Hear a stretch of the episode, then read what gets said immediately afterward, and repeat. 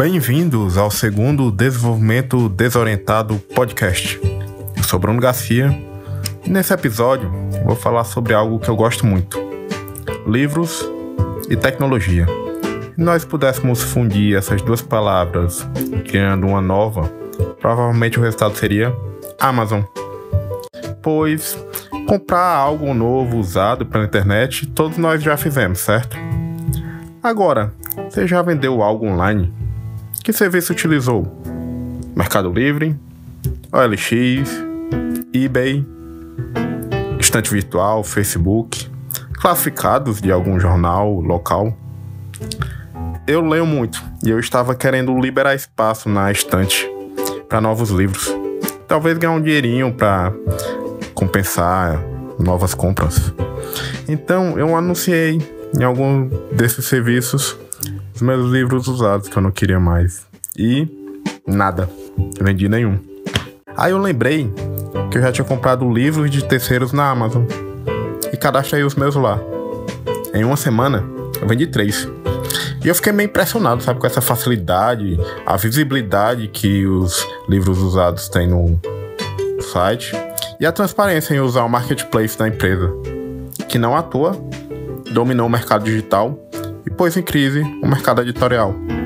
Essa trajetória bastante interessante é contada em A Loja de Tudo, de Brad Stone, o livro sobre Jeff Bezos e sua empresa, que transformaram a nossa forma de ler e de comprar através da tecnologia, utilizando inovações constantes e um modelo de negócio bastante agressivo e competitivo.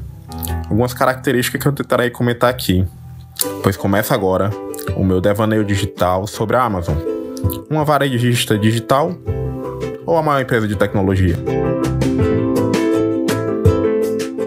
É só clicar que a loja digital já tem. Fazer quem você possa imaginar.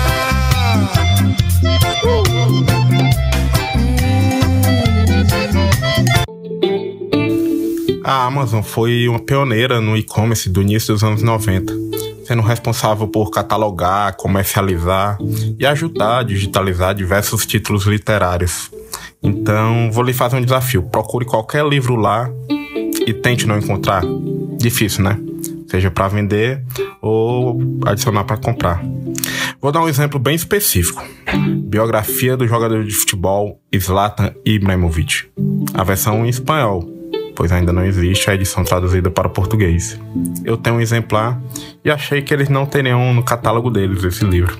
Achei errado. Já tem lá e eu só precisei informar o estado, se é novo usado, e o, o preço. Em poucos minutos depois já está disponível para quem quiser comprar. Então, se você procurar na Amazon Brasil por esse título, só vai ter um exemplar à venda lá. O meu. Na verdade, esse exemplar é do meu irmão, que comprou numa viagem a Buenos Aires, e eu espero que ele não esteja escutando esse podcast e descubra que eu também estou vendendo os livros dele.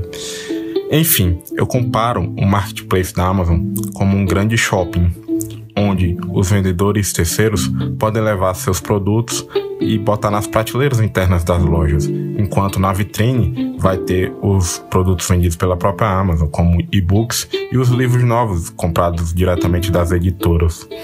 E esse grande shopping já vai fornecer os dados dos produtos e clientes que já estão na base de dados da Amazon. Então você só vai ser cobrado se você vender o item.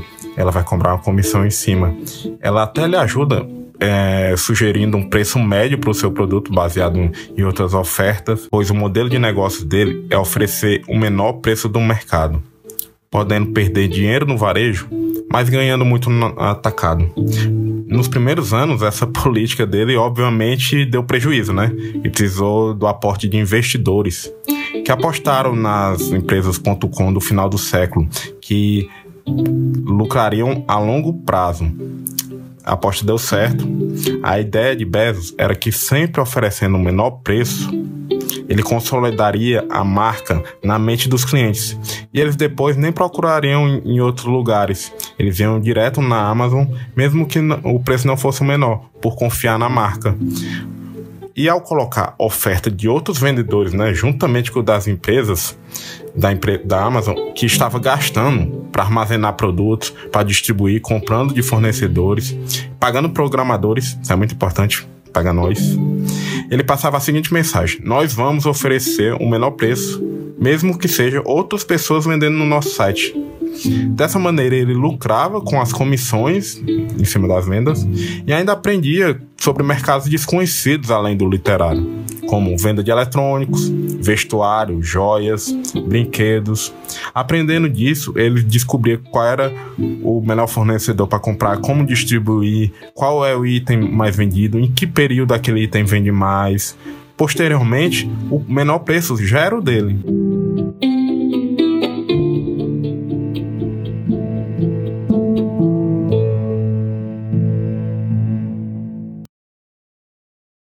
Acredito que essa política de preços e essas estratégias de mercado arriscadas foram possíveis para a Amazon porque ela aplicou conceitos computacionais ao varejo e logística, revolucionando áreas que estavam bem estabelecidas.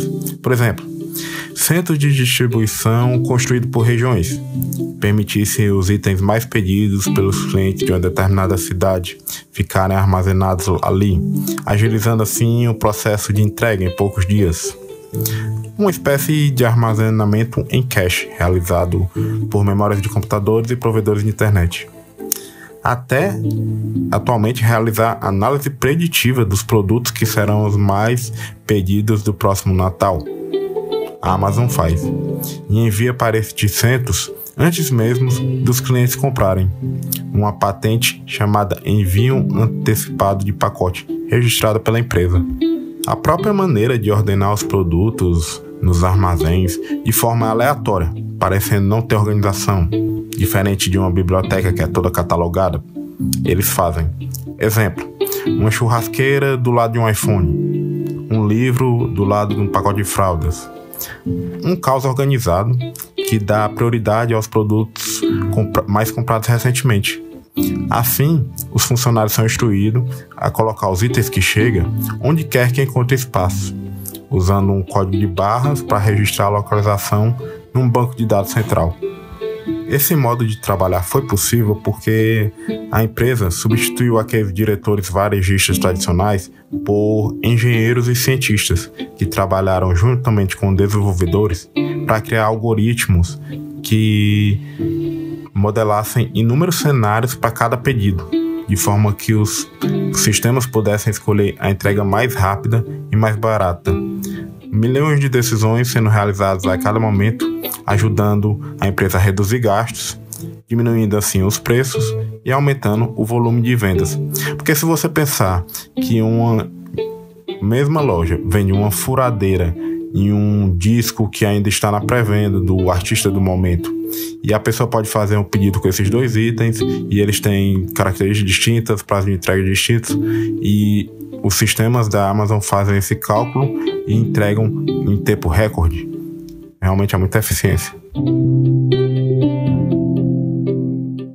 Essa eficiência é maravilhosa para nós clientes que com apenas um clique recebemos o que compramos na porta da nossa casa. Ou então vamos retirar em algum shopping sem custos. Inclusive quando chega esses Amazon Lockers aqui no Brasil, hein? Mas vocês já notaram a quantidade de livrarias que fecharam as portas nos últimos anos? Ou então se coloquem no lugar de uma editora de médio porte querendo competir no mercado digital. Difícil combater os preços baixos da Amazon, né? Independente desse capitalismo voraz, uma coisa é inegável. A empresa sabe inovar em diversos segmentos seja com o Prime Video, o é, assistente pessoal Alexa, com o leitor digital Kindle, com os web services que hospedam até o streaming da Netflix. Tudo isso gera muito dinheiro e recentemente Bezos inclusive tirou 2 bilhões de dólares em ações da loja para investir na sua empresa de exploração espacial, a Blue Origin. Será que o céu é o limite para a Amazon? pensamento é nuvem,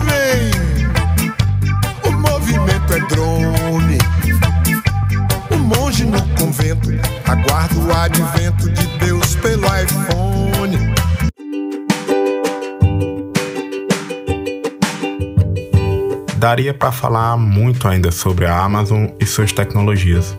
Inclusive, ouvindo a canção do Gilberto Gil cantando sobre o iPhone, me lembrei do relacionamento entre Steve Jobs e Jeff Bezos, é, as tentativas de negociações entre Amazon e Apple, que são relatadas no livro A Loja de Tudo.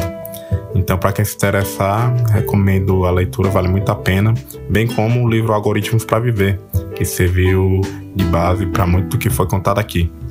Eu ainda pretendo escrever um post no blog sobre outros conceitos computacionais aplicados pela Amazon.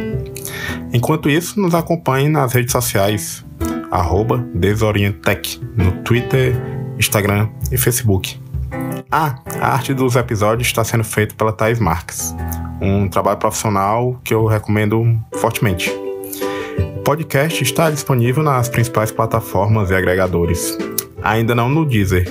Se você souber como fazer, manda aquela mensagem, vem aquele direct e me ajuda.